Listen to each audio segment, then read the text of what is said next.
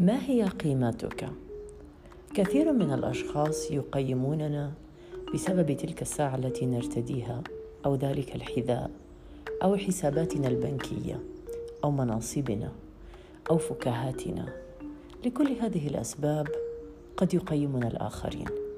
ولكن السؤال المطروح كيف تقيم نفسك إذا ذهبت كل هذه الأشياء؟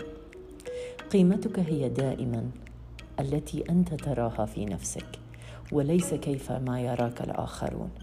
حاول دائما أن تكون قيمتك أمام نفسك هي الأعلى والأفضل والأجمل. صباح الخير وجمعة مباركة.